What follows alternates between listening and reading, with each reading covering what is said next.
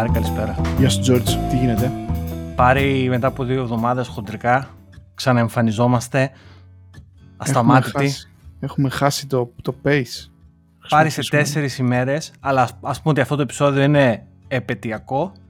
Κλείνουμε έναν χρόνο από εκείνη την ημέρα που αποφασίσαμε ότι και δεν κάνουμε ένα podcast. Και 29 Νοέμβρη ήταν 2020. Από εκείνη την ημέρα που πάμε αφού καθόμαστε και καθόμαστε που τρώμε τόση ώρα στα τηλέφωνα και στα call, ας το κάνουμε ένα podcast. Να στο ηχογραφήσουμε να δούμε ποιος θα μας ακούει. Και τσάκα τσάκα μαζευτήκαμε έτσι μια παρεούλα εδώ πέρα και ακουγόμαστε. Σκληροπυρηνική Grumpy Devs. Είμαστε αυτοί. Ε, έχουμε μια κουβέντα να φτιάξουμε τις σερτάκια. Έχουμε κανένα δυο ιδέες. Παιδιά, ε... θα ανοίξει φάση τώρα. Bad guys, ετοιμαστείτε. Καταρχήν θα, θα δημιουργήσουμε coin δικό μας. Θα δημιουργήσουμε coin. Bitcoin, αλλά bad guys coin. Ναι, bitcoin θα κάνουμε δικό μας. Θα μπείτε μέσα να μας δώσετε τα λεφτά σας, εμείς να, να, να, να βγάλουμε λεφτά. Θα είναι το coin των grumpy devs, αυτών που σχέονται τους managers και τα one-to-ones. Δηλαδή αλλά θα μας ενώσει γίνει... αυτό marketing wise. Αλλά πριν γίνει αυτό που λέει ο Πάρης, μάλλον θα κάνουμε κανένα μπλουζάκι t-shirt ε, ναι. θα έχουμε κάνα δύο ιδέες, θα το, θα το μελετήσουμε εν καιρό. Θα, όταν γίνει και άμα γίνει, θα το μάθετε. Ναι, Αλλά ναι. έχουμε έτσι μια σκέψη. Έχουμε, πρέπει να κάνουμε consult ε, τους επαγγελματίες, γιατί εμείς δεν είμαστε καλοί. Θα κάνουμε Καλά. έτσι μια επαγγελματική δουλειά, αλλά και το coin θα γίνει, παιδιά. Ε, ετοιμαστείτε. Ο Πάρης είναι αισιόδοξος για coin. Εντάξει, δεν είναι δύσκολο πια να κάνεις ένα coin. Ε, όχι, αλλά βλέπεις τι γίνεται με τα νέα. Αυτό είναι ένα ελληνικό coin εκεί πέρα, το οποίο αποδείχθηκε ότι ο τύπος κλασικά Πήγε και τους έφαγε τα λεφτά. Κλασικά Ωραίος. υπάρχει ένας Έλληνας και πάει και τρώει τα λεφτά των όλων Ελλήνων. Ξέρεις πόσοι άλλοι είναι, πόσα άλλα τέτοια είναι. Γι' αυτό ε, και ο Μίτσος, ο Μίτσος και η Κίτσα να πούμε χάνουν τα λεφτά τους ακόμα. Είναι πολύ... πάτε σε ηλίθια coins. Είναι πολύ last year αυτό όμως, δυστυχώς έτσι. Αυτό. Ναι, last year είναι για εδώ στο UK και στην Αμερική ίσως. Που δεν είναι, αλλά τέλος πάντων. Για αυτούς που μπαίνουν τώρα στο κόλβο και αρχίζουν και μαθαίνουν τα πράγματα σαν και εμένα, ας πούμε, κτλ. Ε, είναι εύκολο να, να νομίζεις ότι α, θα κάνεις right το, το wave, το επόμενο που από το τίποτα θα βγάλεις πολλά λεφτά και δεν ξέρω εγώ τι. Παιδιά, δεν υπάρχει εύκολο κέρδος. Μην, μην, μην, μην, γελιέστε. Σε αυτό το, σε αυτό το ε, το χώρο έχει ο αγαπημένος μου ο Παναγιώτης ο Βριώνης έχει ένα, ο Βρυπάν έχει ένα καινούργιο newsletter. Α, ναι, για πες για το travel, newsletter travel, travel 3 θα βάλουμε και το substack.com θα βάλουμε και το link. Ε, ο Παναγιώτης είναι πολύ hot στο θέμα των κρυπτο εμένα μου αρέσει έτσι γιατί έτσι το υπερασπίζεται στεναρά και τα λοιπά. Έχει, έχει ευαγγελικές απόψεις. Ε, Ωραίο είναι, παιδιά, να το διαβάζετε γιατί τα γράφει πάρα πολύ ωραία και νομίζω ότι γενικότερα όλο αυτό το οικοσύστημα χρειάζεται σοβαρές απόψεις, να εξηγούν απλά πραγματάκια. Εντάξει, χρειάζεται και γκράμπι απόψεις, να λένε για τον Μίτσο και την Κίτσα, ας πούμε, που πάνε τώρα εκεί με το, πώς το λέγανε, το ελληνικό το coin με τον τύπο εκεί πέρα του Ιωνικού, που ήταν αυτός, που τώρα είναι άρρωστος και ξαφνικά έφυγε και δεν ξέρω εγώ και πούλησε λέει όλα τα coins τώρα και ό,τι να είναι γενικά. Γενικά έφαγε λεφτά έτσι, αυτό καταλαβαίνω. Ε, προφανέστατα ρε. Όλοι αυτοί τρώνε λεφτά. Τι κάνουν τώρα, να τα λέμε έτσι έξω από τη μου. Τώρα, όσο και αν θέλουν να το λένε, το πρόβλημα με την κρυπτο κοινότητα γενικά είναι ότι ε, ε, επειδή προσπαθούν πάρα πολύ όλοι, ο καθένας από το δικό του angle, έτσι, είτε είναι τεχνολογικό είτε είναι οικονομικό, να προωθήσουν τη νέα φάση γιατί το έχουν πιστέψει, δεν κάθονται λίγο να πούνε και τα κακό κείμενα ή να ε, βοηθήσουν τον κόσμο να αποφύγει τα κακό κείμενα. Γι' αυτό εμένα μου αρέσει αυτό το κανάλι στο YouTube, ο Κοφιζίλα, Internet Detective, λέει, λέει διάφορα, αλλά κατά καιρούς βγάζει και επεισόδια που κράζει γενικότερα τέτοιους τύπους. Βάλε link, ε, βάλε link ναι. Κοφιζίλα μετά πάρε. Όπως ας πούμε έχει, έχει κράξει τον αγαπημένο μας Teclid. Δεν ξέρω εσείς είστε developers, ε, αυτό το πραγματικά υπέροχο τρολάκι ας πούμε, του ίντερνετ. Έχει φτιάξει δικό του coin και έχει καταφέρει να, να σηκώσει χρήματα από κόσμο. Έτσι. Million token. Είδες, του κάνα και διαφήμιση, ας πούμε τι, τώρα τι θα γίνει το million token και δεν ξέρω εγώ τι. Εντάξει, άμα είσαι follower του tech lead, ορίστε, έχεις, έδωσες τα καλά σου λεφτά για exchange το token του. Η, η, το, το άλλο που γίνεται τώρα τελευταία είναι, παίζει πολύ, με ενοχλεί πάρα πολύ το λέω, πολλά ε, Twitter account και μερικές φορές είναι και αρκετά γνωστοί τεχνικά, παίρνουν λεφτά ρε φίλε για να διαφημίσουν αυτά τα NFTs όλη αυτή την ιστορία που κάποιος φτιάχνει 5J, JPEG να πούμε και θα κάνει NFTs και θα τα πάρεις εσύ και τα λοιπά. μιλάμε, έχει γίνει πολύ dystopian κατάσταση με αυτά. Και το κακό είναι ότι βλέπεις μεγάλα account να πάνε και να προωθούν στο κοινό τους. Α, ο τάδε καλλιτέχνης ζωγράφησε πέντε μαϊμουδάκια. Ελάτε, βάλτε τα λεφτά σας. Α πούμε, να πάρετε τα δικαιώματα του μαϊμουδάκι. Τι είναι αυτά, ρε; Διάβασα κάτι πολύ ενδιαφέρον σχετικά με αυτό. Και το... αυτό που διάβασα και έλεγε ότι πριν σχεδόν μια δεκαετία, όταν ξεκίνησε όλο αυτό το makers economy, ξέρω εγώ, ότι και καλά, ότι μέσω του βίντεο ή μέσω της, ε, των τεχνών που κάνει, ζωγραφική, ας πούμε, μουσική κτλ. Αυτό το, όλο το maker economy θα βγάλεις ένα, ε, ξέρεις, ένα προς το ζήν κάνοντας το που πραγματικά αγαπάς. Και ξέρεις στην αρχή υπήρχε το YouTube. Έτσι, ας πούμε, και τέτοια, έτσι. Ε, υπήρχε το YouTube, υπήρχε το έτσι, υπήρχε το... τα διάφορα που ανέβαζες στη μουσική σου. Διάφορα, ανάλογα, ανάλογα τι maker ήσουν, ρε παιδί μου. Το πρόβλημα είναι όμως ότι αυτό μετά από 10 χρόνια σχεδόν είναι ψηλό stagnant.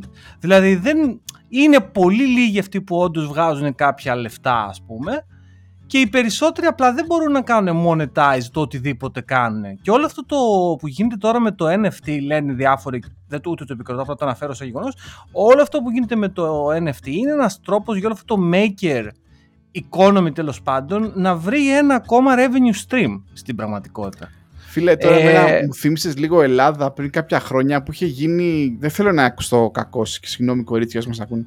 Αυτή η φάση που κάθε κοπέλα, ας πούμε, κυρία έφτιαχνε, δεν ξέρω, βραχιολάκια ή έπλεκε κάτι και όλοι πιστεύανε ότι ξέρεις τι θα φτιάξουν χειροποίητα, δεν ξέρω, τσαντάκια, κουκλάκια, βραχιολάκια με πετρούλες που παίρνεις από το μαγαζί και τις βάζεις με ένα σύρμα. Και... Να, ε, πω, να, πω, να πω ότι η μητέρα μου που μας ακούει, η μάνα μου την έκανε αυτή τη δουλειά το 1980 που λέγε μπιζού. Ε, τέτοια ακριβώς. Έπαιρνε, είχαμε στο σπίτι και έκανε η μάνα μου εκεί πέρα, είχε βραχιολάκια, σκηνικάκια κτλ. Και πολλοί άνθρωποι ασχολιόντουσαν με αυτές τις χειροτεχνίες, όπως είναι και το έτσι στην πραγματικότητα. Αυτό να σου πω την αλήθεια, από όλα όσα συζητάμε, ίσως είναι το πιο λογικό γιατί αυτό βγάζει κάτι απτό. Δηλαδή μπορείς να βάζεις το σκουλερί και να το βάζεις στα αυτή σου, ρε παιδί μου. Καταλαβαίνεις τώρα. Ενώ όλο αυτό με το. Εκεί που δυσκολεύουμε με το NFT όπως είναι αυτή τη στιγμή, και προσέξτε γιατί ξέρω ότι μερικοί από εσάς την αγαπάνε τεχνολογία. Δεν λέμε ότι είναι κακή η τεχνολογία, η τεχνολογία είναι καλή. Απλά λέμε ότι η εφαρμογή όσο έχει αυτή τη στιγμή, ρε παιδί μου, εγώ δυσκολεύομαι να αντιληφθώ το όφελος σε μένα τον end user και αντιλαμβάνομαι για τον καλλιτέχνη ότι βγάζει κάποια λεφτά, αλλά εγώ δεν καταλαβαίνω. Δηλαδή δυσκολεύομαι πάρα πολύ. Anyway, είναι μια, μια πολύ ενδιαφέρουσα τεχνολογία όλο αυτό με το NFT. Απλά θεωρώ ότι έχει μέλλον ακόμα για να γίνει πραγματικά net positive στην κοινωνία. Ακόμα δεν θεωρώ ότι είναι net positive. Ακόμα θεωρώ ότι είναι, μην πω και net negative, ας πούμε, σε κάποια σημεία. Όχι, σαν, σαν bad guys, ε, είμαστε θετικοί στη τεχνολογία. Εγώ συνεχίζω και ακολουθώ το ecosystem, προσπαθώ να μάθω.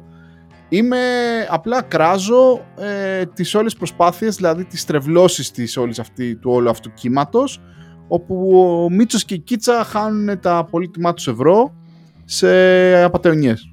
Εκείνη το negative της υπόθεσης που λέω. Ότι ναι. κάποιοι άνθρωποι προσπαθούν να, να κάνουν ride ένα new wave, ας πούμε, το οποίο στην πραγματικότητα δεν είναι wave, και απλά κάποιοι επιτίδιοι, ας πούμε, τους τρώνε τα λεφτά. Εκεί ενοχλούμε με την όλη κατάσταση, ειδικά σε αυτά τα shitcoins που βγαίνουν ανά καιρού, ας πούμε, την κάθε ακυρότητα. Οπότε δεν ξέρω, για να είστε και λίγο σας πίσω, ας πούμε. Εντάξει, καταλαβαίνω ότι οι περισσότεροι δεν ασχολούνται. Το γνωρίζετε για να είστε δικό μας κοινό, εντάξει. Αλλά προσέξτε γενικά και προσέξτε και τους δικούς σας ανθρώπους. Ε, αυτά για, έτσι, για λίγο για Bitcoin. Επίσης, πάρει να πω για καφεδάκια λίγο. Να ευχαριστήσουμε το φίλο μας τον Βασίλη και τη φίλη μας την Ελένη για τα καφεδάκια. Παιδιά, να είστε καλά. Ε, εκτιμούμε επειδή, επειδή όμως θα δημιουργήσουμε το δικό μας coin, παρόλο που κράζουμε, όχι, σε λίγο καιρό θα μπορείτε να αγοράζετε το δικό μας coin για να μας κερνάτε καφεδάκια και κάπως έτσι θα γίνουμε πλούσιοι.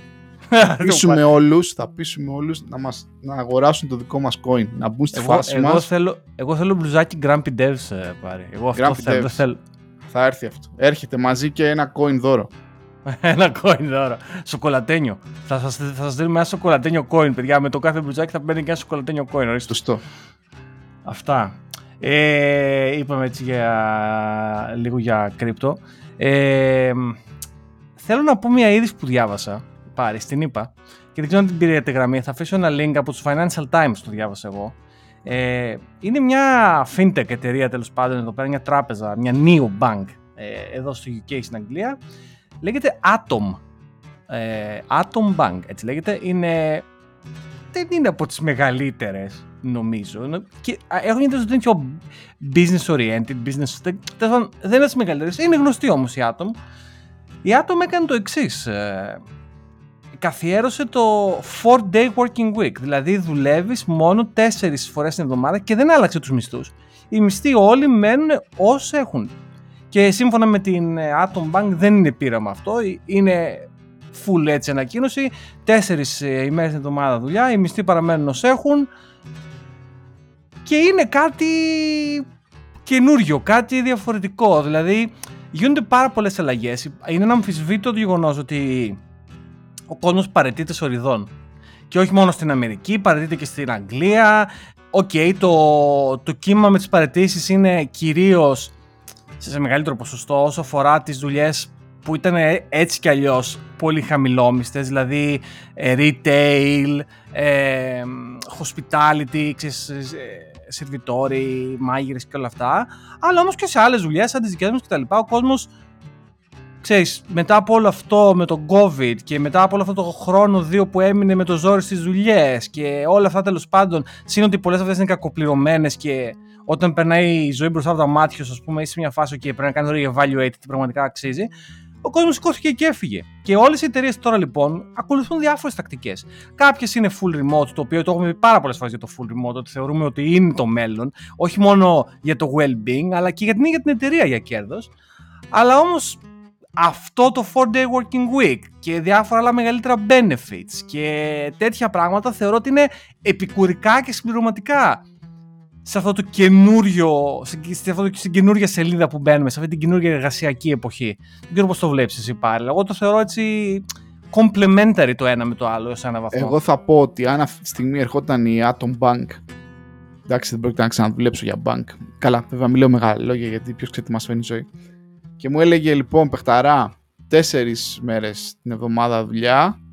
Ωραία. Ο μισθός valid, ωραίος, καλός, τίμιος τραπεζικός, αλλά θα έρχεσαι σε γραφείο. Θα τους έλεγα ποτέ. Πάρτε και τη δωρεάν μέρα και κρατήστε την.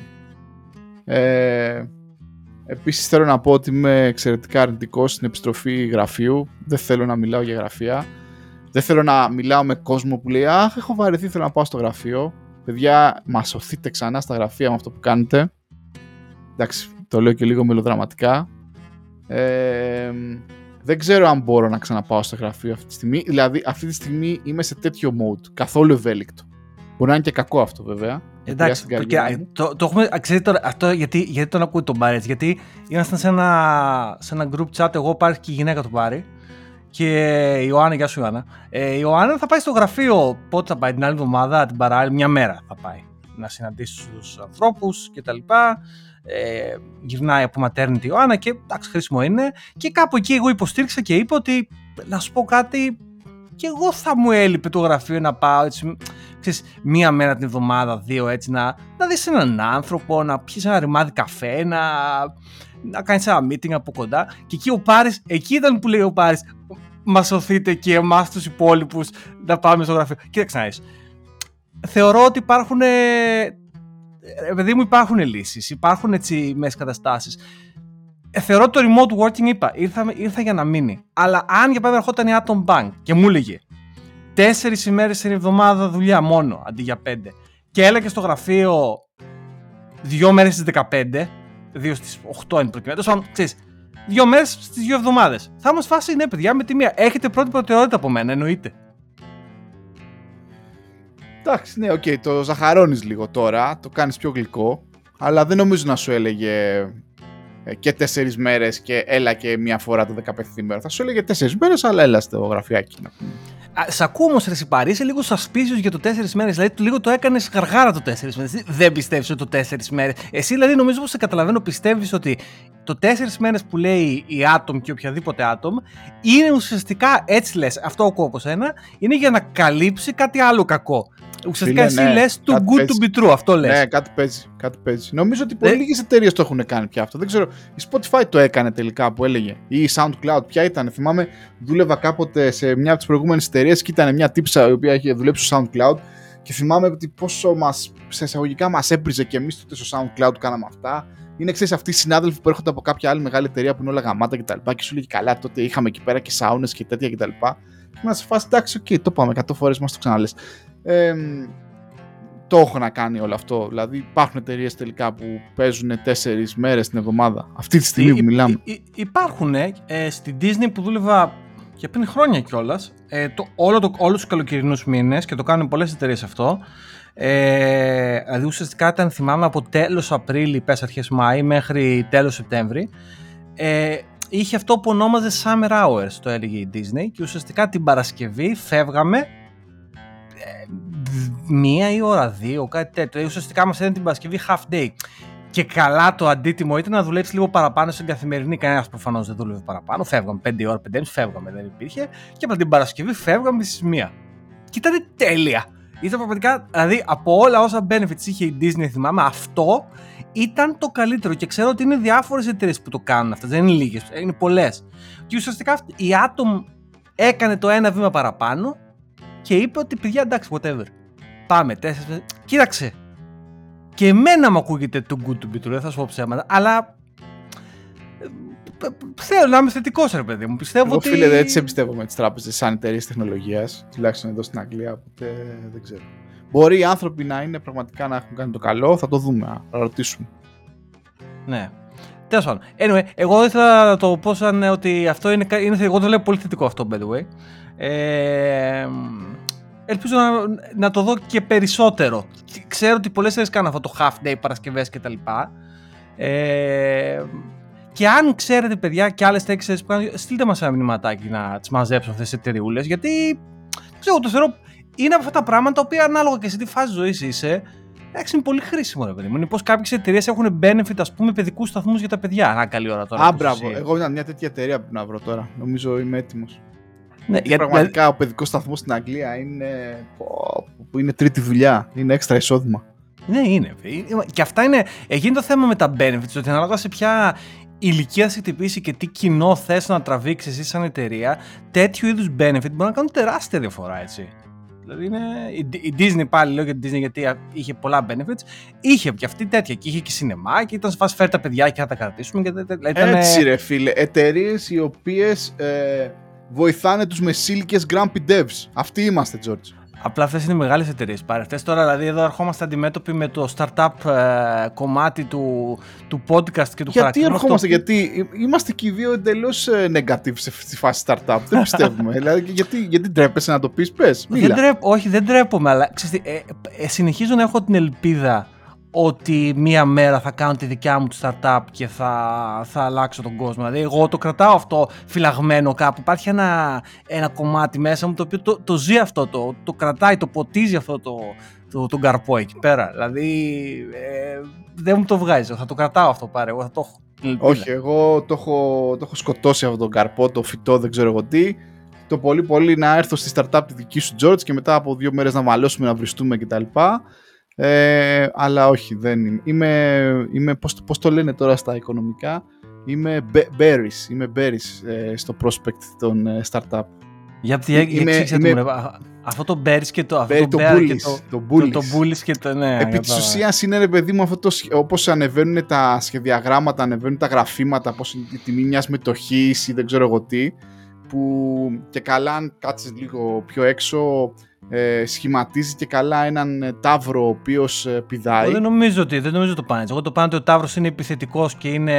Τα ναι, μάρκετς πάνε καλά. Και το γράφημα είναι προ τα πάνω. Ενώ η, η τέτοια η, η αρκούδα είναι που είναι έτσι σκυμμένη κάτω και οπότε το γράφημα πάει κάτω. Καταλαβαίνεις τώρα, καταλαβαίνεις τι λέμε μαλακή και τι κράξιμο θα φάμε από το κοινό. Ξέρω που θα μας λένε παιδιά στα άσχετα, δεν ισχύει, δεν το λένε έτσι, το λένε για κοινό. Εγώ, εγώ, εγώ κοινό λέω, εγώ κοινό, α μας πει το κοινό, αλλά εγώ κοινό πιστεύω ότι ε, bullish σημαίνει επειδή ο Ταύρος είναι επιθετικός, άρα το market πάει καλά. Και Μπέρι επειδή η Αρκούδα είναι, είναι χοντρή, είναι. είναι χοντρή και μαζεύει λίπος και μαζεύεται και κάνει χειμερία νάρκη και φυλάγεται. Και εμείς οι χοντροί έχουμε δικαίωμα στη ζωή, ρε Τζορτζ, να πούμε. Γιατί ναι, bro, φυσικά. αλλά απλά θέλω να πω ότι είστε φυλακτικοί. Ενώ εμείς οι Ταύροι, ας πούμε, καλά, ε, πώς με έβαλα σε αυτή τη θέση. Ε, είμαστε πιο επίθεση να πούμε. Κατάλαβε. Αυτά. Πάρα Όχι, πολύ. Όχι, Τζορτζ, εγώ θα δημιουργήσω εταιρεία για μεσήλικε Grumpy Devs. Δηλαδή θα, θα, θα φτιάξω μια εταιρεία που θα φύγει δηλαδή δεν θα περάσει το startup επίπεδο για κάποιο μαγικό λόγο. Θα πάει κατευθείαν εκεί για benefit. Με τη μία, 2.000 Ναι. άτομα.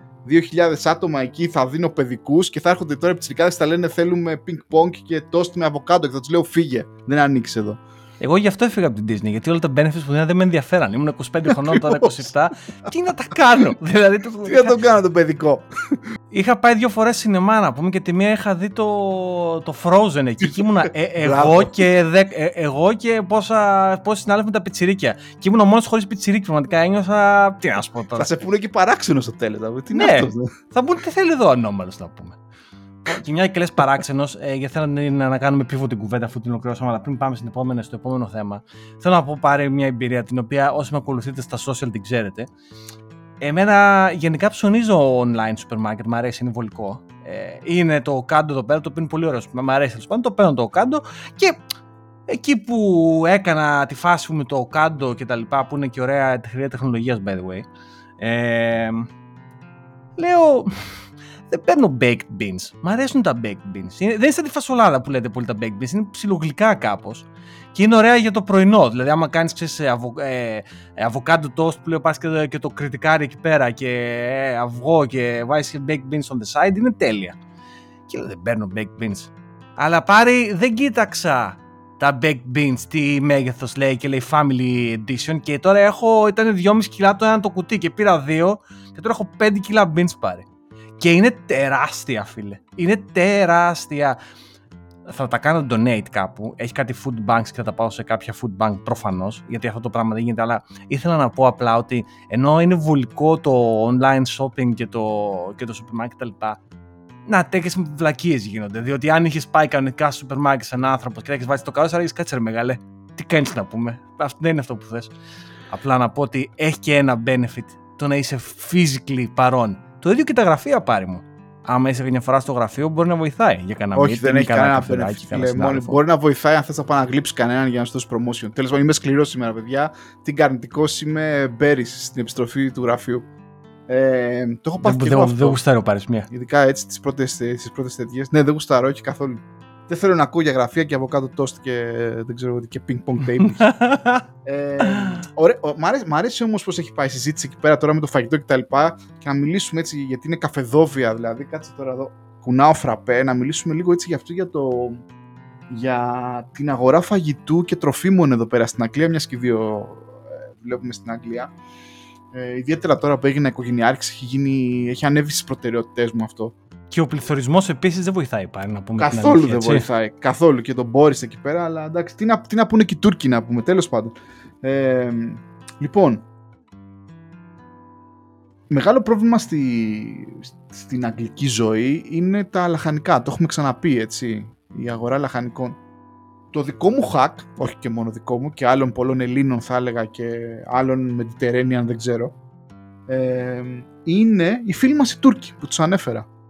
Εδώ στο Λονδίνο και ιδιαίτερα στο βόρειο Λονδίνο, τα, τα πιο ωραία μανάβικα, για να το πω έτσι, να το καταλάβουν όσοι δεν ζουν στην Αγγλία, ε, ανήκουν σε Τούρκους ή Κούρδους συνήθως και δεν είναι μανάβικα, είναι κάτι σαν σούπερ μάρκετ οι οποίοι τύποι προφανέστατα φέρνουν από τη λαχαναγορά, την αντίστοιχη λαχαναγορά, καλύτερης ποιότητας λαχανικά ή πιο φρέσκα από αυτά που θα βρεις τυποποιημένα στο Τέσκο κτλ. Και ρε παιδί μου, πραγματικά πηγαίνεις και παίρνεις ντομάτες και μυρίζεις ντομάτα, την πιπεριά κτλ. Προφανέστα με κάποιο αντίτιμο, αλλά λες, μην γαμιέται. Καλύτερα. Ε, Και να πω επίσης σε αυτό το σημείο βέβαια, ναι, γιατί ναι. θα λέτε εσείς ναι, ρε bad guys, εννοείται τι. Να πω ότι αυτά τα μαγαζιά, όταν περνάς απ' έξω, δεν σου γεμίζουν το μάτι. Δεν είναι που λες, Α, ο Γιάννης ο Μανάβης, θα μπούμε και θα πούμε. Δεν. Δεν θέλω να πω ότι είναι dodgy, γιατί δεν είναι dodgy άνθρωποι. Είναι μεροκαματιάριδες κτλ, κτλ. Αλλά περνώντας απ' έξω, ε, δεν θα σου γεμίζει το μάτι. Δεν λε, φανταστικά θα μπω και ναι, θα πάρω. έχουν και λίγο μανάβικο». ρετρό μαρκίζες συνήθως. θυμίζουν έτσι Ελλάδα του 80 με κάτι νίον φωτάκια κτλ. Αλλά είναι πραγματικά θησαυροί. Πραγματικά θησαυροί.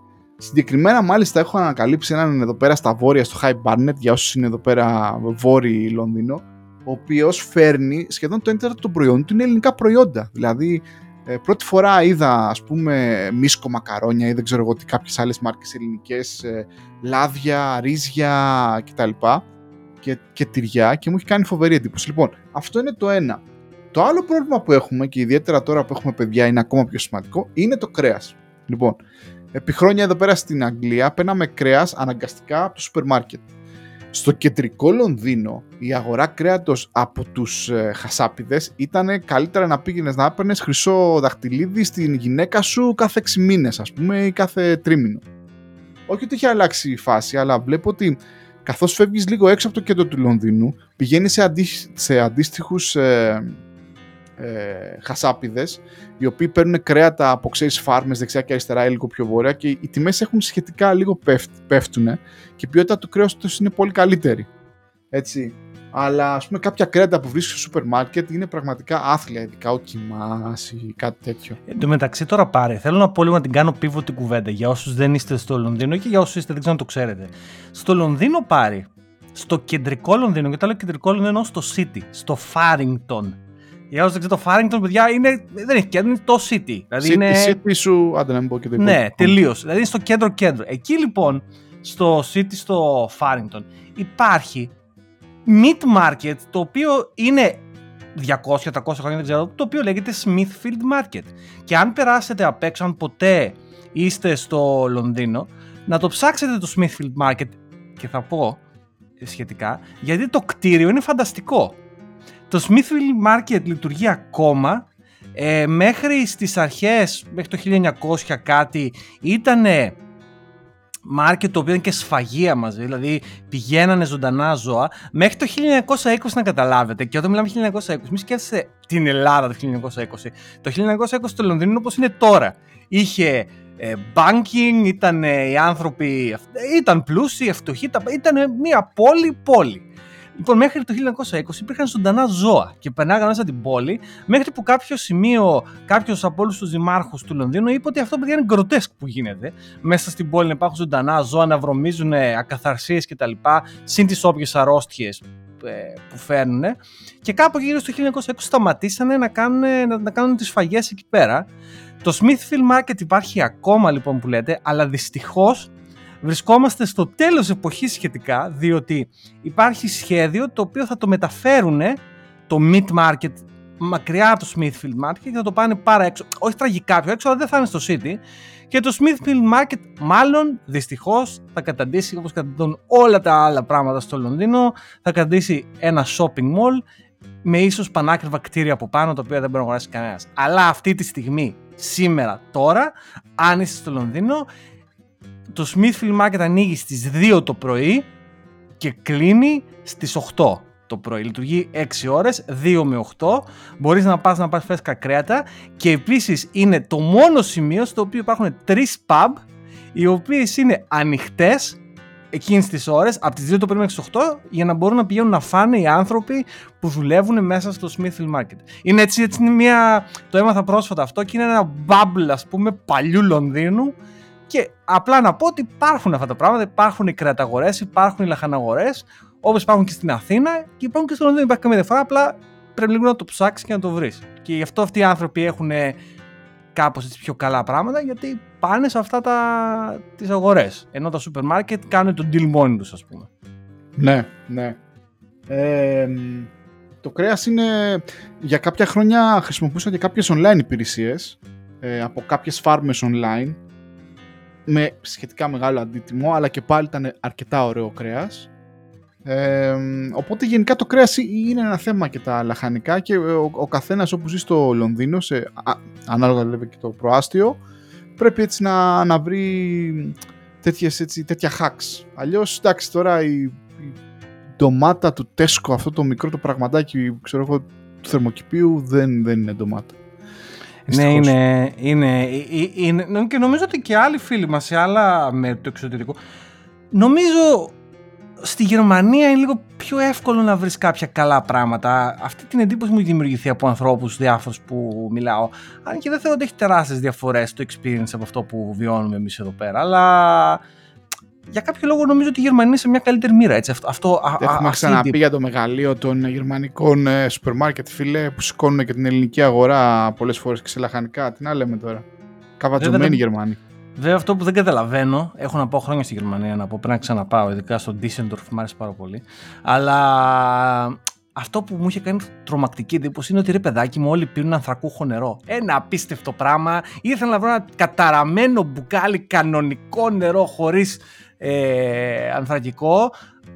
απίστευτο ρε, να μην μπορώ να το βρω. Είχε 200 μάρκες ανθρακούχο και ένα πεταμένο κάπου στη γωνία μια γερμανική ε, μάρκα, την οποία προφανώς δεν καταλάβαινα τι έλεγε τότε και όλα ειδικά και τελικά το βρήκα αφού ρώτησα υπάλληλο του σούπερ μάρκετ εκεί πέρα. Συγγνώμη, πώς έχετε στα αγγλικά τώρα. Αυτός μίλαγε κάτι αγγλικά σπαστά. Πώ θα συνεννοηθούμε, δεν ήξερα πώς λέγεται το carbonated water. Χάλια.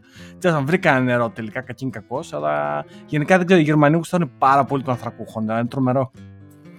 Να είναι καλά οι Γερμανοί εκεί που είναι. Λοιπόν, πάμε πίβο τη συζήτηση κατευθείαν στα καπάκια γιατί νιώθω το hate μέσα μου να ανεβαίνει και έχουμε πει να συζητήσουμε για εταιρικό θέμα τα yearly reviews. Αυτό είναι και η εποχή τώρα. Ξέρεις, ξέρεις γιατί το σκεφτόμαστε. Πάμε, πάμε λίγο να, να, να, κάνουμε unleash στο hate. Λοιπόν, δύο κουνήματα το φραπέ. Ξεκίνα.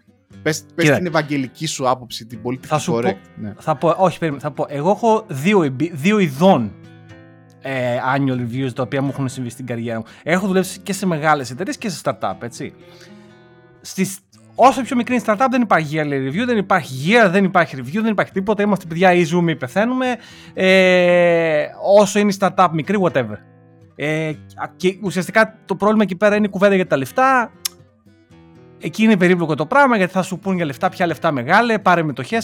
Μπορεί να κατσαρίσει. Δεν θα μιλήσω πολύ γι' αυτό γιατί αυτό ψηλό δεν έχει νόημα εκεί πέρα. Οπότε τα αφήνω λίγο στην άκρη. Είναι άλλο εκεί πέρα.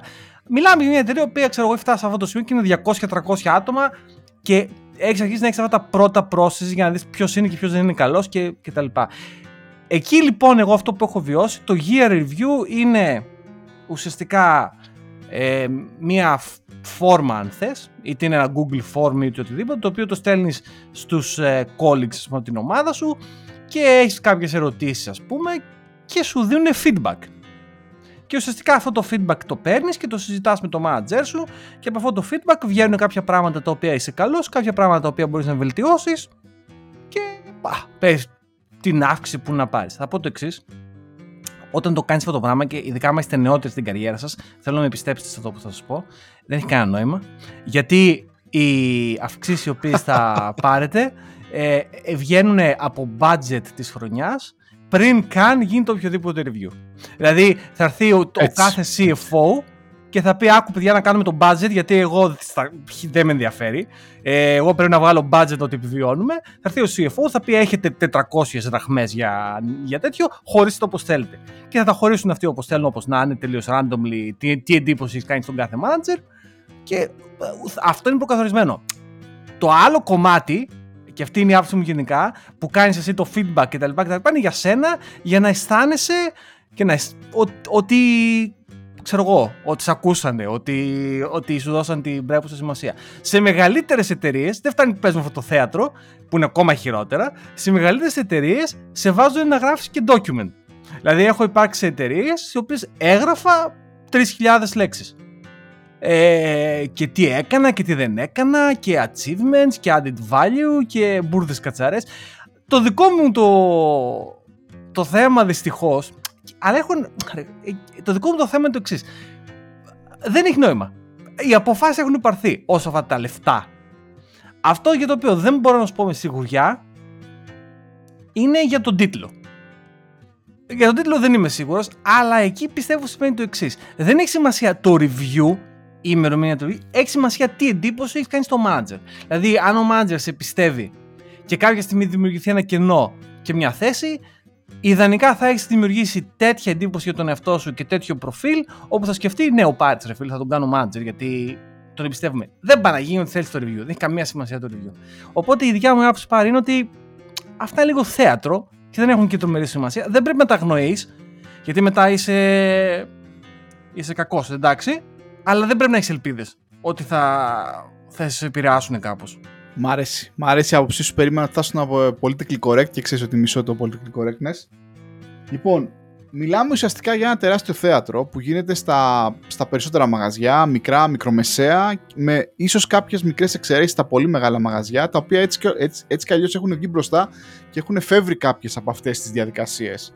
Θυμάμαι, άκουγα ε, ένα από τα τελευταία επεισόδια του Steve Giggy που μου αρέσει πάρα πολύ και βλέπω το YouTube κανάλι του και έλεγε και εξηγούσε ας πούμε τα yearly review processes στην Google και στην Amazon. Έτσι, και πώς περνάνε από κάποια committees και όλα αυτά. Και ε, έβγαινε, έβγαινε ένα, ένα νόημα σε όλο αυτό, προφανέστατα πολύ γραφειοκρατία, προφανέστατα αρκετή δουλειά, στο τέλος βέβαια όλα καταλήγουν όπως όπως και εσείς στο personal touch και perception, έτσι, τι μπορεί να πιστεύει κάποιος για σένα. Τουλάχιστον στις μικρότερες εταιρείες. Α πούμε ότι οι μεγαλύτερες εταιρείες προσπαθούν κάπως να το μειώσουν αυτό με αυτές τις διαδικασίες. Είτε αυτό είναι να γράψει τις χιλιάδες λέξεις, να βρεθεί και ένα τέτοιο, να βρεθεί και ένα ε, committee ας πούμε το οποίο δεν είναι ο manager που μπορεί να σε γουστάρει να μην σε γουστάρει να, να μετριάσει λίγο τη φάση κτλ. Αλλά όλοι εμείς οι grumpy devs που, που δεν δουλεύουμε σε όλα αυτά τα μαγαζιά ε, ε, παίζουμε αυτό το θέατρο και, επί, και κάποιος ας πούμε στην αρχή της καριέρας πρέπει να μας το πει έτσι πως το εξηγείς και εσύ ότι τα κουκιά είναι μετρημένα πολλές φορές παίζει απλά η, η σχέση σου με τον manager και είναι και θέμα τύχης, έτσι. Αν τους αρέσει η φάτσα σου, ο τρόπος που μιλάς ή δεν ξέρω εγώ τι. Και λίγες φορές είναι ουσιαστικά τα τεχνικά skills σου, το contribution σου ή οτιδήποτε. Και εκεί καταλήγουμε σε, σε κάτι το οποίο έχουμε πει και πάρα πολλές φορές και παρόλο που δεν μας, και εγώ και εσύ Γιώργο, είμαστε θύματα αυτής της φάσης, παρόλο που πολλοί, πολλές φορές εμείς οι developers πιστεύουμε ότι και καλά, αν είμαστε καλοί τεχνικά, ε, θα ανταμυφθούμε 9 στις 10 περιπτώσεις από εταιρείες οι οποίες κάνουν τεχνολογία δεν λειτουργούν έτσι. Λειτουργούν πολύ πιο παραδοσιακά. Δεν πάει να είσαι και ο καλύτερος. Να γράψεις την καλύτερη Java στην Java κτλ. Πολλές φορές έχει να κάνει με το πώς είσαι σαν άνθρωπος. Πώς συμπεριφέρεσαι. Τι ε, κοινωνικά skills έχεις. Ναι. Και όσο και αν δεν μας αρέσει η αγορά, και δηλαδή και η καριέρα μας και το ιστορικό της καριέρας μας, αν το πάρουμε, μας δείχνουν ότι πάντα έχουμε λάθος. Πιστεύουμε ότι, ότι υπάρχουν εταιρείες όπου ξέρεις unicorns, φάση. Καλά, εγώ είμαι, είμαι πάρα πολύ καλός στην τεχνολογία και προφανώς θα παίρνω συνέχεια promotions, ας πούμε κτλ. Γιατί είμαι πάρα πολύ καλός στην τεχνολογία. Ναι, υπάρχουν κάποια μέρη που μπορεί να γίνει αυτό, αλλά κατά πάσα πιθανότητα στην καριέρα σου μπορεί και να μην δουλέψεις ποτέ σε αυτά. Κοίταξε, συμφωνώ απόλυτα και επίσης αυτό που το έχω ξανασυζητήσει, το έχουμε ξαναπεί νομίζω και στο podcast, ότι εγώ σίγουρα ήμουν θύμα αυτής της ε, λογικής. Υπάρχει αυτή η ιδέα λογική, πες την όπως θες, ότι η καριέρα σου θα είναι γραμμική. Δηλαδή θα ξεκινήσεις από junior, θα γίνεις mid-level, κάτι, ό,τι σημαίνει αυτό, θα γίνεις senior, μετά θα γίνεις tech lead ή team lead, μετά θα γίνεις VP of engineering, μετά θα γίνεις CTO, μετά θα γίνει ο Elon Musk, δεν ξέρω ποιος. νομίζω ότι υπάρχει μια γραμμική εξέλιξη των πραγμάτων και ότι στο τέλος αυτού του μονοπατιού, αυτού του ουράνιου τόξου υπάρχει η γη της επαγγελίας. Η γη όπου είσαι ευτυχισμένος, όπου όλοι σε κοιτάνε στα μάτια και σε σέβονται και λένε ναι πάρει, πες μας τη γνώμη σου και εμείς θα την πάρουμε και θα τη σκαλίσουμε στο βράχο, να την πάρουν και οι επόμενες γενιές και εσύ θα είσαι χαρούμενος με όλους τους υφισταμένους και θα λένε πω πω τι inspiring άνθρωπος είναι αυτός. Και αυτό δεν υπάρχει θέλω να σου πω. δεν, υπάρχει, δεν υπάρχει καμία γραμμικότητα. Ε, δεν σημαίνει ότι αυτός στο οποίος είσαι πραγματικά εσύ καλός χρησιμεύει στις εταιρείες που θα δουλέψεις. Αυτό δεν σημαίνει ότι δεν υπάρχουν εταιρείες που μπορεί να είναι χρήσιμο. Δηλαδή τι, σκέψου, είσαι ένας άνθρωπος ο οποίος το δικό σου δυνατό skill είναι το δεν ξέρω, το human ε, aspect, ξέρω εγώ. Σαν είσαι builder, ε, team builder. Ωραία. Είσαι ένας ο οποίος μπορείς να χτίσει πολύ καλές ομάδες. Η δουλειά σου είναι, δεν ξέρω, data analyst. Μπορεί το δυνατό κομμάτι σου που είναι ξέρω, το team building να μην χρειαστεί να αξιοποιηθεί ποτέ. Είναι ένα εργαλείο το οποίο το έχεις στην προσωπική σου φαρέτρα. Και δεν σημαίνει ότι όλα τα εργαλεία που έχεις στην φαρέτρα σου πρέπει να τα χρησιμοποιήσεις. Κάποια μπορεί και να μην χρησιμοποιείται. Είναι σαν να σκάσει, το έλεγα στον Πάρη το μεσημέρι, είναι σαν να σκάσει χειρούργος με σφυρί. Ρε φίλε, τι να σου πω, μάλλον μπορεί να μην είναι χρήσιμο. Άλλα εργαλεία χρειάζεται εκεί. Και άμα εσύ σε σφυρί σε ένα χειρουργικό δωμάτιο, εντάξει, κρίμα. Ε, μην κλαις αν δεν, οι, άλλοι γύρω σου δεν, σε, θέλουν να σε κάνουν παρέα ή δεν σε θεωρούν σημαντικό. Απλά υπάρχει το άλλο. Ε, Μας το λέγανε οι γονείς όταν μεγαλώναμε και τους, και τους λέγαμε ότι ήταν σπαστικοί, ότι δεν είχαν όνειρα κτλ. Και, και τώρα γινόμαστε εμείς γονείς, ξέρω εγώ, και τα ανακαλύπτουμε τι μας έλεγαν, αλλά θυμάμαι που πολλοί γονείς σε πολλά παιδιά λέγανε κάνε μια δουλειά η οποία να έχεις να φας, να σου βάλει το ψωμί. Και και το πάθος, την αγάπη, το χόμπι μπορείς να το κάνεις αφού έχεις βάλει το φαΐ στο τραπέζι. Και τότε, ειδικά όταν είσαι 16-17 χρόνια, λες: Πω, πω, τι λένε, δεν υπάρχουν οράματα, αυτό, pixelax και δεν ξέρω εγώ τι. Και δυστυχώς, παιδιά, αυτή είναι η πραγματικότητα. Ε, δεν υπάρχουν. Ε, τι να πω τώρα, κοινικό αυτό που λέω μάλλον, αλλά αν είσαι τυχερός και η δουλειά σου είναι κάτι που το αγαπάς, τότε τέλεια.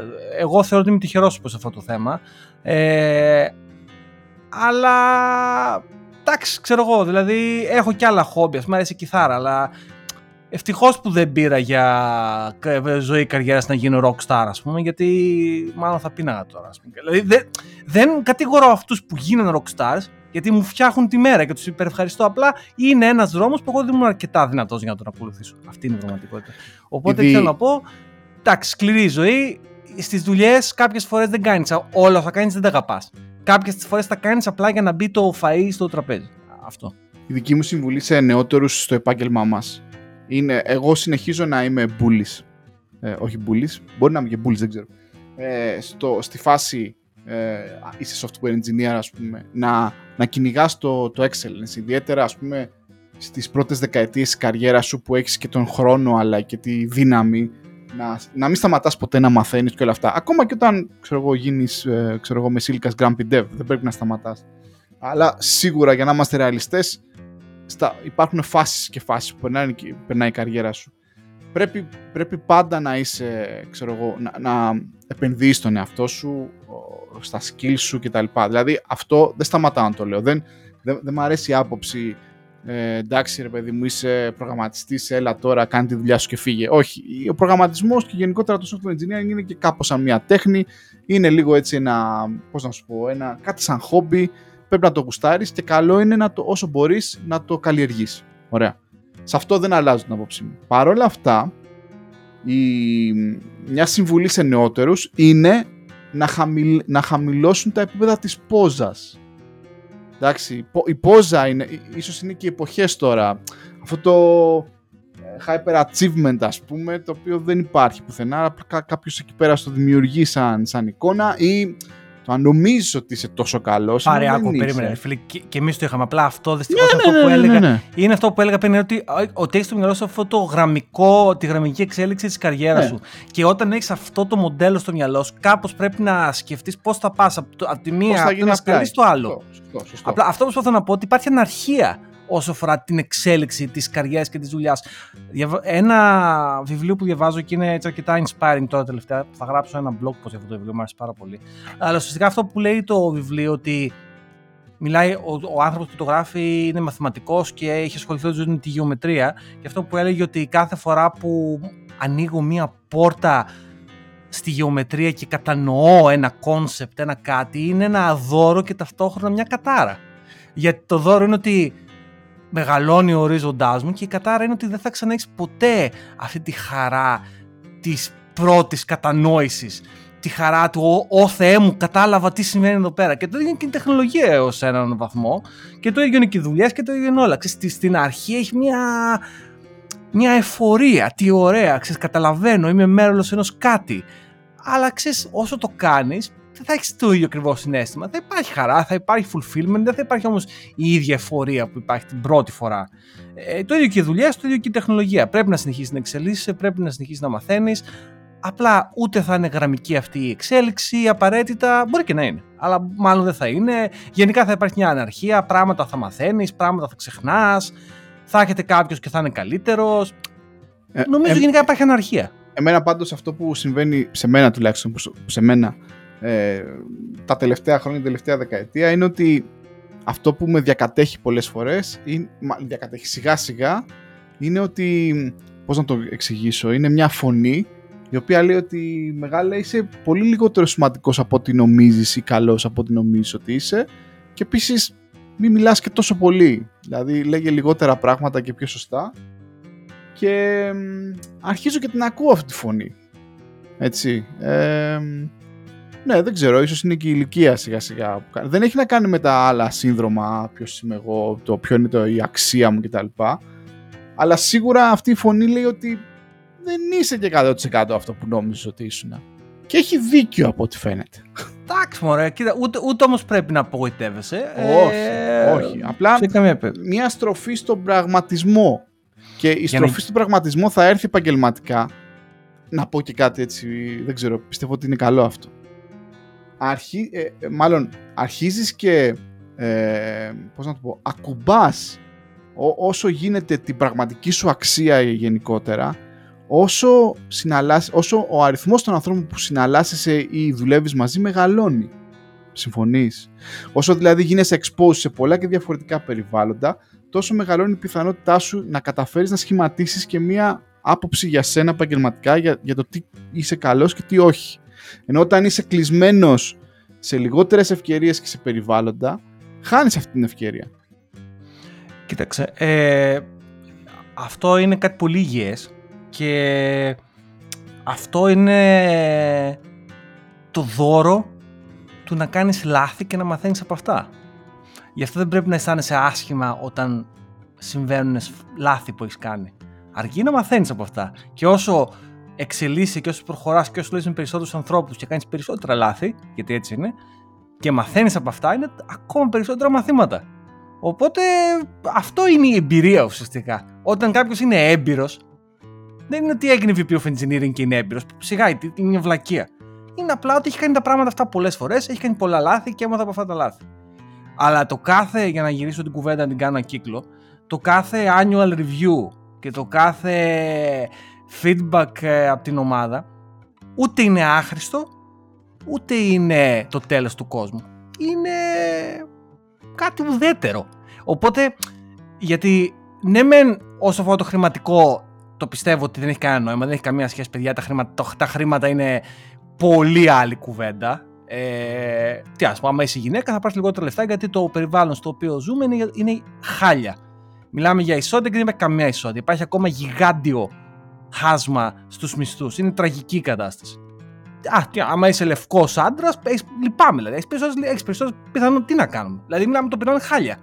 Αλλά οπότε δεν έχει νόημα το κάθε annual review. Γιατί υπάρχει endemic ε, ρατσισμός και κολλημένα μυαλά. Αλλά όσο αφορά τη δικιά σου βελτίωση ατομική τέλος πάντων, εντάξει, έχει, έχει μια χρήση, έχει μια, μια βοήθεια. Μπορεί να πάρει κάποιο feedback το οποίο είναι χρήσιμο και να πεις: OK, εδώ ήμουν λάθος. Εγώ, εμένα μου έχει συμβεί, ας πούμε, αυτό που λέει ο Πάρης, εγώ ότι μίλα λιγότερο, άκου περισσότερο. Είναι, νομίζω είναι ένα, είναι ένα καλό πράγμα. Το, το ακούς συχνά. Λοιπόν, Γιώργο, άκου να σου πω τώρα, είναι Πέμπτη σήμερα. Συνεχίζουμε το πείραμά μας με, τα, με, με, τα weekly και όχι weekend ε, ε, bad guys. Και έχω ένα πρόβλημα τώρα. Αύριο είναι Παρασκευή, Γιώργο, και δεν έχει foundation, ρε φίλε. Και για μένα αυτό είναι πρόβλημα. Ε, λοιπόν, να πω το εξής, αυτό είναι... Τι σειρά είναι αυτό, ρε φίλε. Τι show, ρε φίλε. Τι show και... κάνατε που λέει και το meme. Τι και show είμαστε... είναι αυτό. Και είμαστε advocates και ξέρω ότι είστε πολύ, το έχουμε πει σε κάθε show γιατί είμαστε ενθουσιασμένοι και οι δύο. Είναι πολύ σκουζουμάκι και λέει Πάρει βαρετό. Παιδιά, τι λέτε, το βιβλίο είναι πιο αργό από τη σειρά. Και okay, η σειρά έχει πάρει, το ξαναείπαμε, κάθε επεισόδιο είναι το ίδιο πράγμα. Η σειρά πήρε κάποια liberties, αλλά δεν ξέρω, πραγματικά μου πάρα πολύ. Δηλαδή πάρα πολύ. Και καλά, ο Πάρης. Πώς τον είναι τον ηθοποιό ρε Πάρη που έχει φάει κόλλημα του. Λι Pace, ο Λι Pace. Μιλάμε. Ο αυτοκράτορας, ο, ο Day. Ναι. Ο, το τελευταίο επεισόδιο δεν θα πούμε τίποτα γιατί να μην κάνουμε spoil. Αν δεν έχετε δει το τελευταίο επεισόδιο της σεζόν που βγήκε, η ερμηνεία που έκανε ο Lee Pace στο τέλος ήταν υποδειγματική. Ήταν πολύ, πολύ, πολύ... Δηλαδή, πολύ ωραίος. Πραγματικά. Ε, μπράβο, καλό casting, ωραία σειρά, πολύ ωραία. Επίσης, είδα την περασμένη εβδομάδα και έπαθα πλάκα. Ταινιάρα, ρε φίλε, ταινιάρα, το Dune.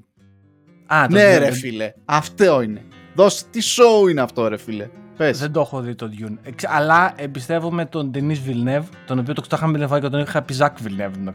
Ο Ζακ Villeneuve είναι ε, ο οδηγός της Φόρμουλα 1. Οδηγός Φόρμουλα. Ωραίος. Ε, Άλλος αυτός. Ο Denis Villeneuve, τον εμπιστεύομαι τον Denis Villeneuve. Ε, Ναι. Δεν το έχω δει εγώ το Dune, οπότε ανυπομονώ να βγει σε stream και να το, να το δω. Αυτό που βγήκε σε stream και θα δω το Σαββατοκύριακο, το έχεις δει, είπες εσύ αυτό επίσης πάλι, είναι ο James Bond. Βγήκε το. Το... Φόλα, μα. Φόλα, φόλα. Α, Απίστευτο. Δεν ξέρω, θα το δω. Είμαι Απίστευτο. φαν. Πολύ είμαι κακό. φαν. Θα σου πω, είμαι φαν του James Bond για την κιτσαρίλα.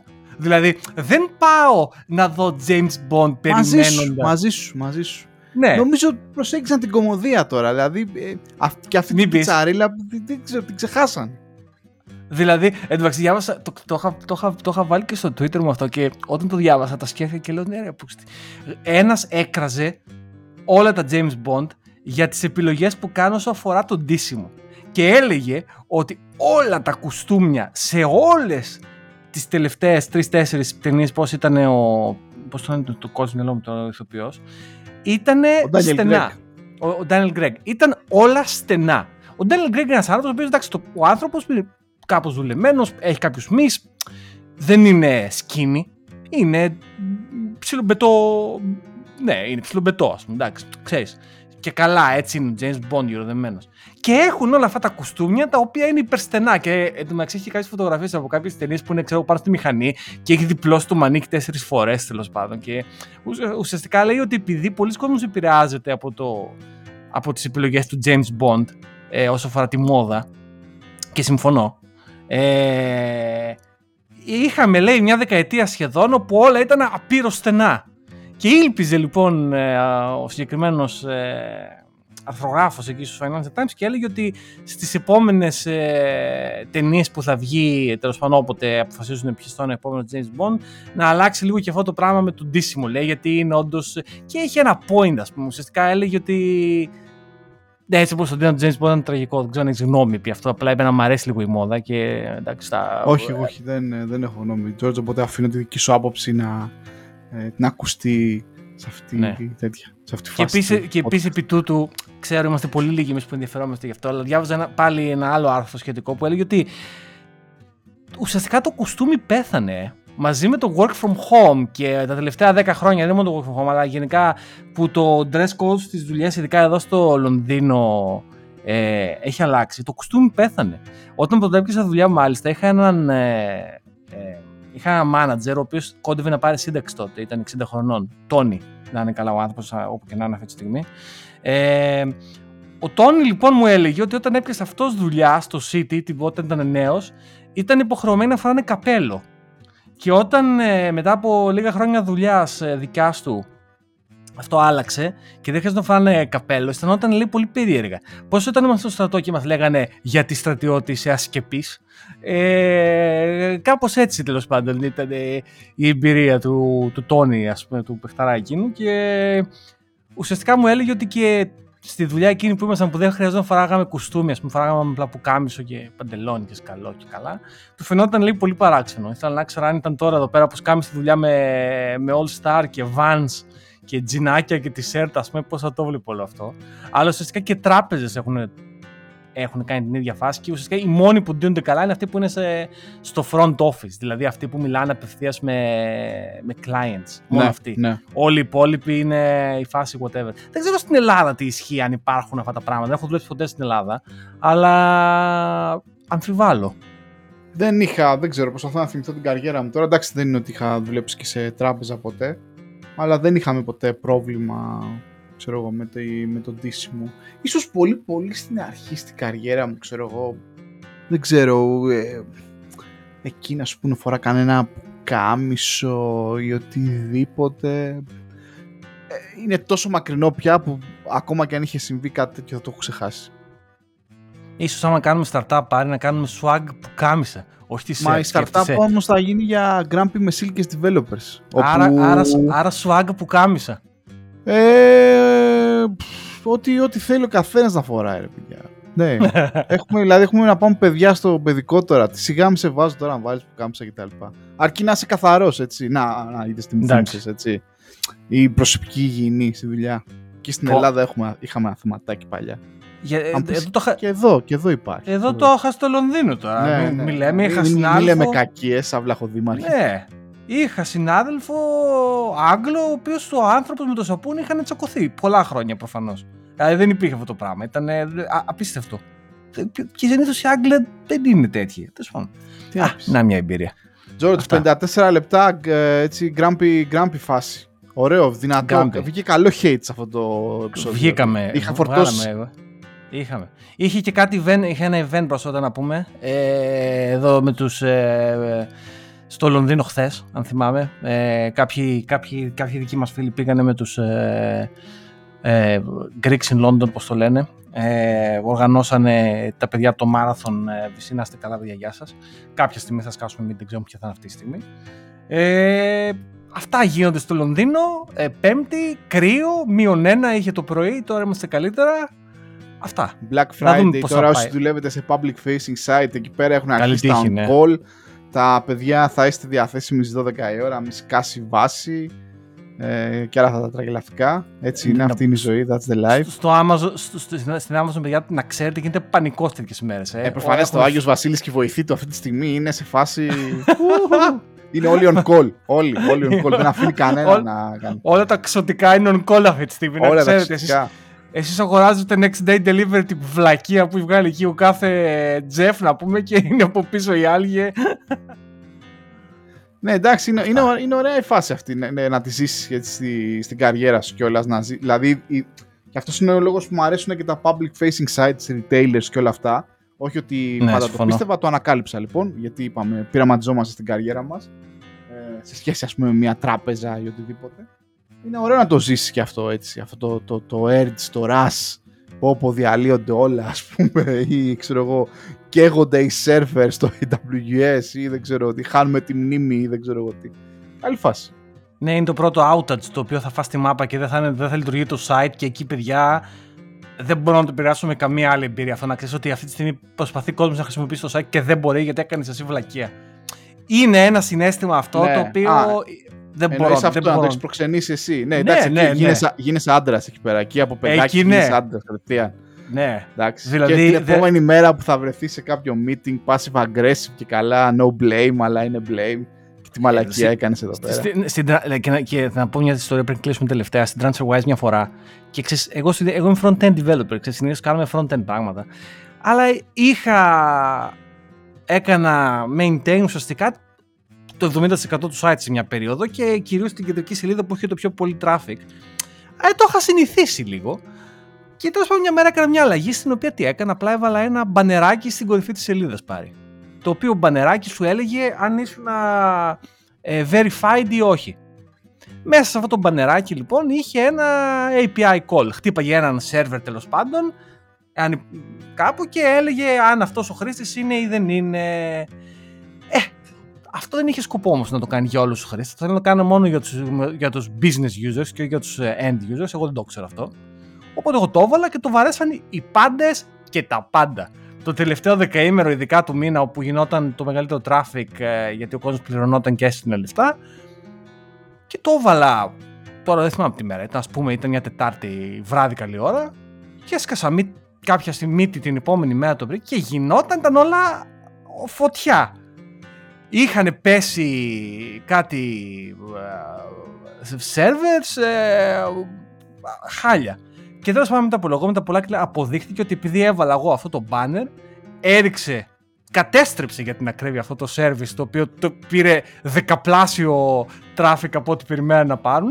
Αυτό το service επειδή ήταν στο κέντρο των πάντων, διαλύθηκαν άλλα πέντε services γιατί και όλο αυτό το προξένησε ο φίλος σας ο George. Να ξέρετε, κάπου εκεί γίνεσαι άντρας, που λέει και ο Πάρης, με την ουρά στα σκέλια και λες και συγγνώμη να πω, δεν έχει μεγάλο νόημα σε αυτό το σημείο. Ναι, είναι, είναι φοβερό. Όσο μεγαλύτερα και πιο πολύπλοκα τα συστήματα σε πολλές εταιρείες, τόσο μεγαλύτερα αυξάνεται και αυτός ο, αυτή η πιθανότητα, ας πούμε, οποιοδήποτε να κάνει κάτι. Ε, τι να κάνεις, μακάρι οι εταιρείες να έχουν έτσι ένα attitude ε, και καλού engineering φανέστα για να κόβονται αυτά, αλλά και όταν γίνονται οι μαλακίες, ξέρεις τι, να μην υπάρχει blame game το οποίο γουστάρουν πάρα πολύ. Δεν με, δεν, δεν, δεν με απολύσανε. δεν, με απολύσανε, δεν με κάνε. Blame κανένας, ήταν αυτό. Το λέω εγώ σαν ιστορία γιατί το, έμαθα πολλά από αυτό, αλήθεια, αλλά ναι, ήταν ενδιαφέρον. Αυτά. Λοιπόν, πάρα πολύ ωραία. Μία ωρίτσα, την κλείσαμε. Ωραίο, ωραίο, ωραίο, δυνατό. Δυνατό, Δυνατό. για καφεδάκι, για φραπέ, με pace για Να- όσους ε, τρέχουν, Αυτό, δηλαδή μπράβο. με αρκετό hate, καλή Έχει μπράβο ποσότητα. έτσι. Να το βγάλετε, γίνετε ένα με το μίσος και τρέξτε. Το grumpiness embrace. Ναι, και μέχρι να φτιάξουμε τα μπλουζάκια, υπομονή, θα τα φτιάξουμε, grumpy death μπλουζάκια και θα σας ενημερώσουμε. Αυτά. Εντάξει. Λοιπόν, George, Πάρει για χαρά, καλό Σαββατοκύριακο να έχουμε. καλό Σαββατοκύριακο σε όλους. Γεια χαρά.